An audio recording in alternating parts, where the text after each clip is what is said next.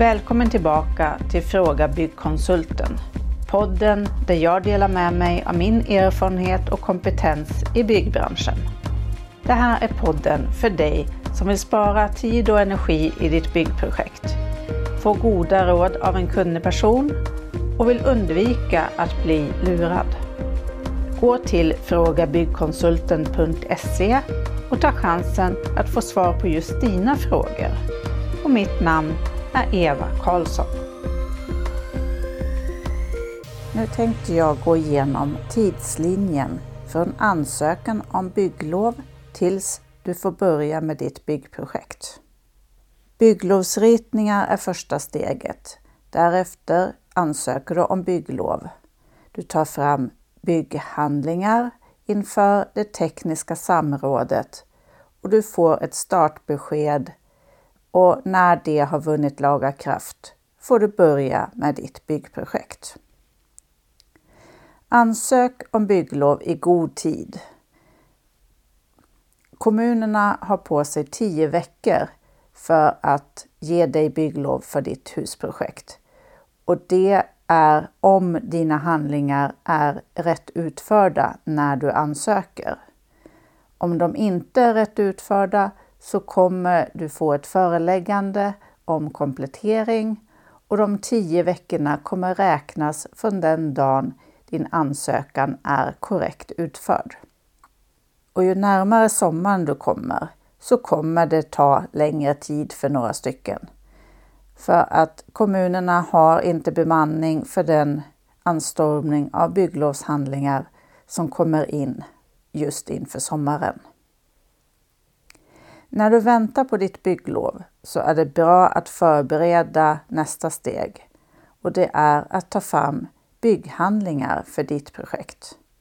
De ska vara specifika just för ditt hus eller ditt projekt som du ska utföra och följa den gällande lagstiftningen som förkortas BBR.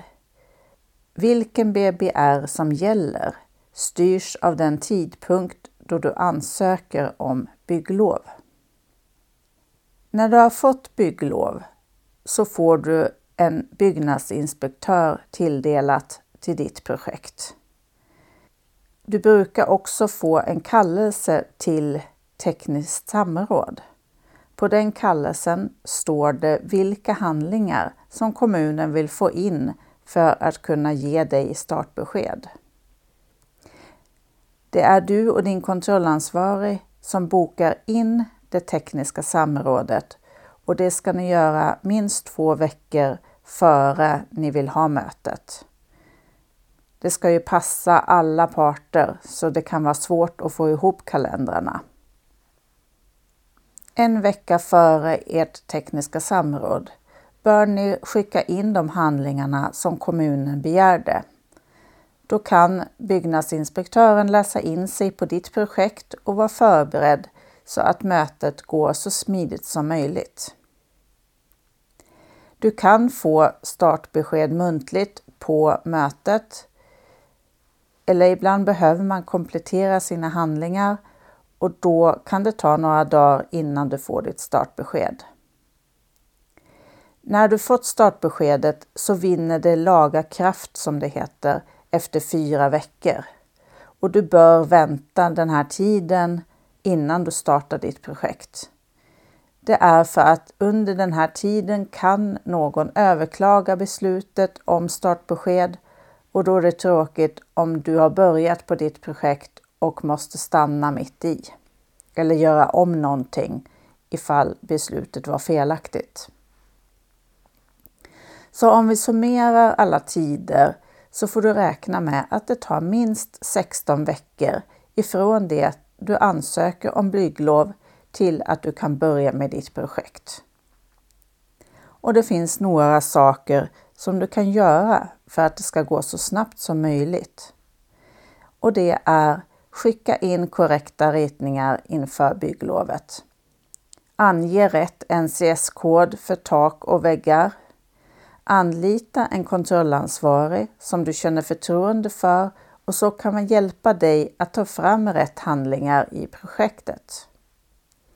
Ta fram bygghandlingarna under tiden du väntar på bygglov och var förberedd inför det tekniska samrådet och skicka in handlingarna i tid. Då kommer den här processen gå så smidigt som möjligt och jag hoppas att du lyckas med det. Tyckte du om det du har hört? Tryck tumme upp och skriv en kommentar. Och dela gärna till dina vänner så att fler får ta del av min kunskap. Om du vill ha svar på en fråga, stor som liten, så gå till frågabyggkonsulten.se. Du är aldrig ensam om att fundera på något. Vi hörs snart igen och mitt namn är Eva Karlsson.